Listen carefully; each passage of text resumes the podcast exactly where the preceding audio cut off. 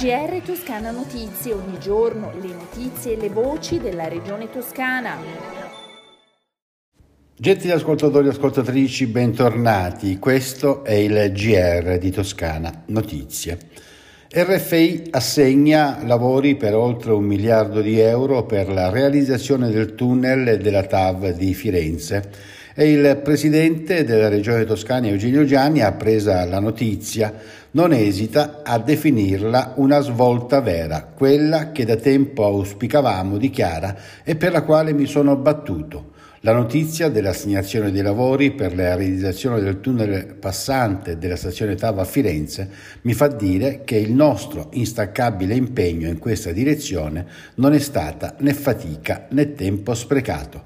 Oggi, aggiunge Gianni, la Regione fa un passo avanti verso la modernità e l'efficienza. Non possiamo sequestrare i beni e poi essere costretti a tenerli inutilizzati per anni.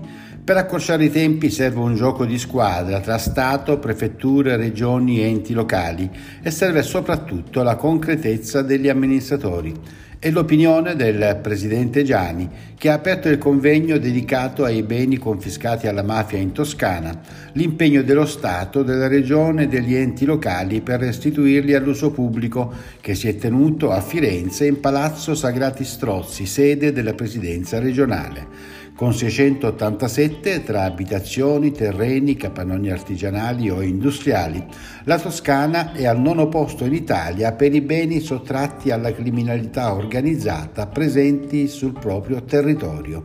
Al convegno è intervenuto anche l'assessore regionale alla cultura della legalità Stefano Ciuoffo. Percepire quei beni come patrimonio pubblico da restituire alle comunità ed è questa l'azione che la Regione Toscana sta facendo con una, credo con un'adeguata determinazione. Abbiamo messo a disposizione 5 milioni e mezzo di risorse in momenti che sapete essere complessi per i bilanci regionali, li abbiamo rapidamente assegnati, eh, saranno fondi pluriennali, abbiamo assegnato i primi esercizi ma sono ancora residui, hanno ancora un paio di milioni che sollecita i comuni a, a valutare come strumenti possibili per farsi carico di quei beni.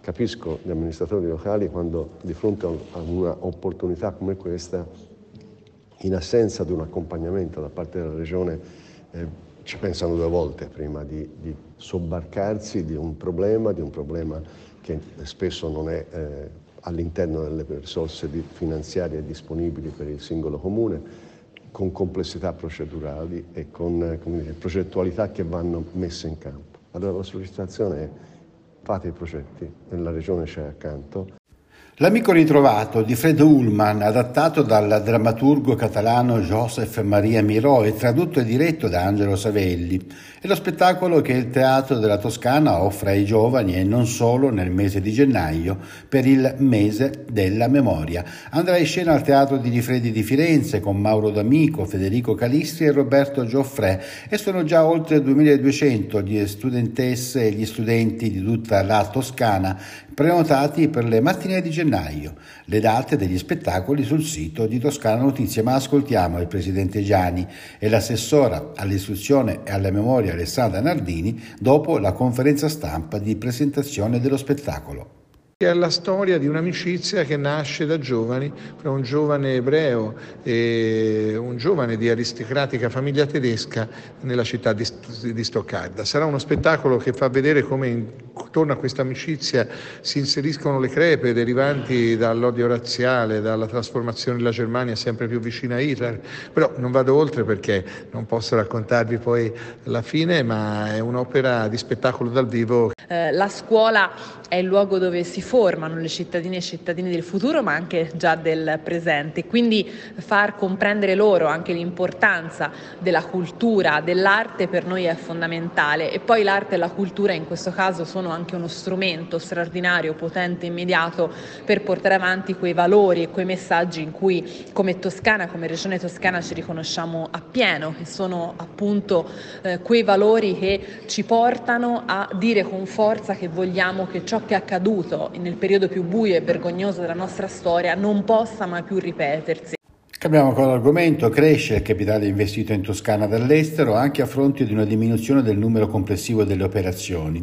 E questo è uno dei dati di spicco emersi nel corso del meeting annuale di Invest in Tuscany, lo sportello che fa parte della direzione regionale per la competitività territoriale della Toscana ed autorità di gestione, in stretto raccordo con la stessa presidenza di Regione Toscana e che si occupa di seguire le aziende che investono sul territorio. In Toscana gli investimenti nel 2022 sono quasi tornati ai livelli pre-pandemia, seppur in calo in termini di numero di operazioni, 54 2024, di cui 30 quelle estere, per 2 miliardi di capitale investito. I settori leader sono quelli tradizionali della moda, del turismo, della scienza della vita, dell'agroalimentare. Firenze si conferma in testa con 16 progetti, seguono Arezzo con 9 e Pisa con 7. Parliamo ora di coronavirus, aggiorniamo i dati in Toscana. Nelle ultime 24 ore sono 456 nuovi casi, 5 i decessi. Sono 500, 2 in meno rispetto a ieri ricoverati in ospedale, 27, 2 in più si trovano invece in terapia intensiva.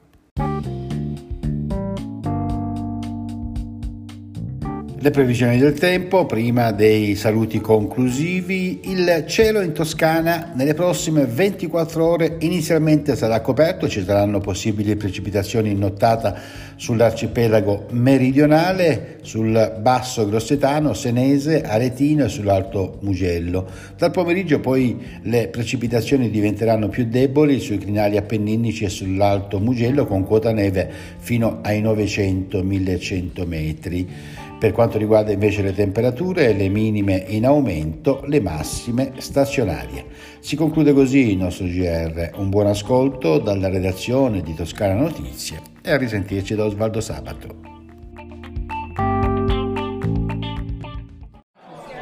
GR Toscana Notizie, ogni giorno le notizie e le voci della regione toscana.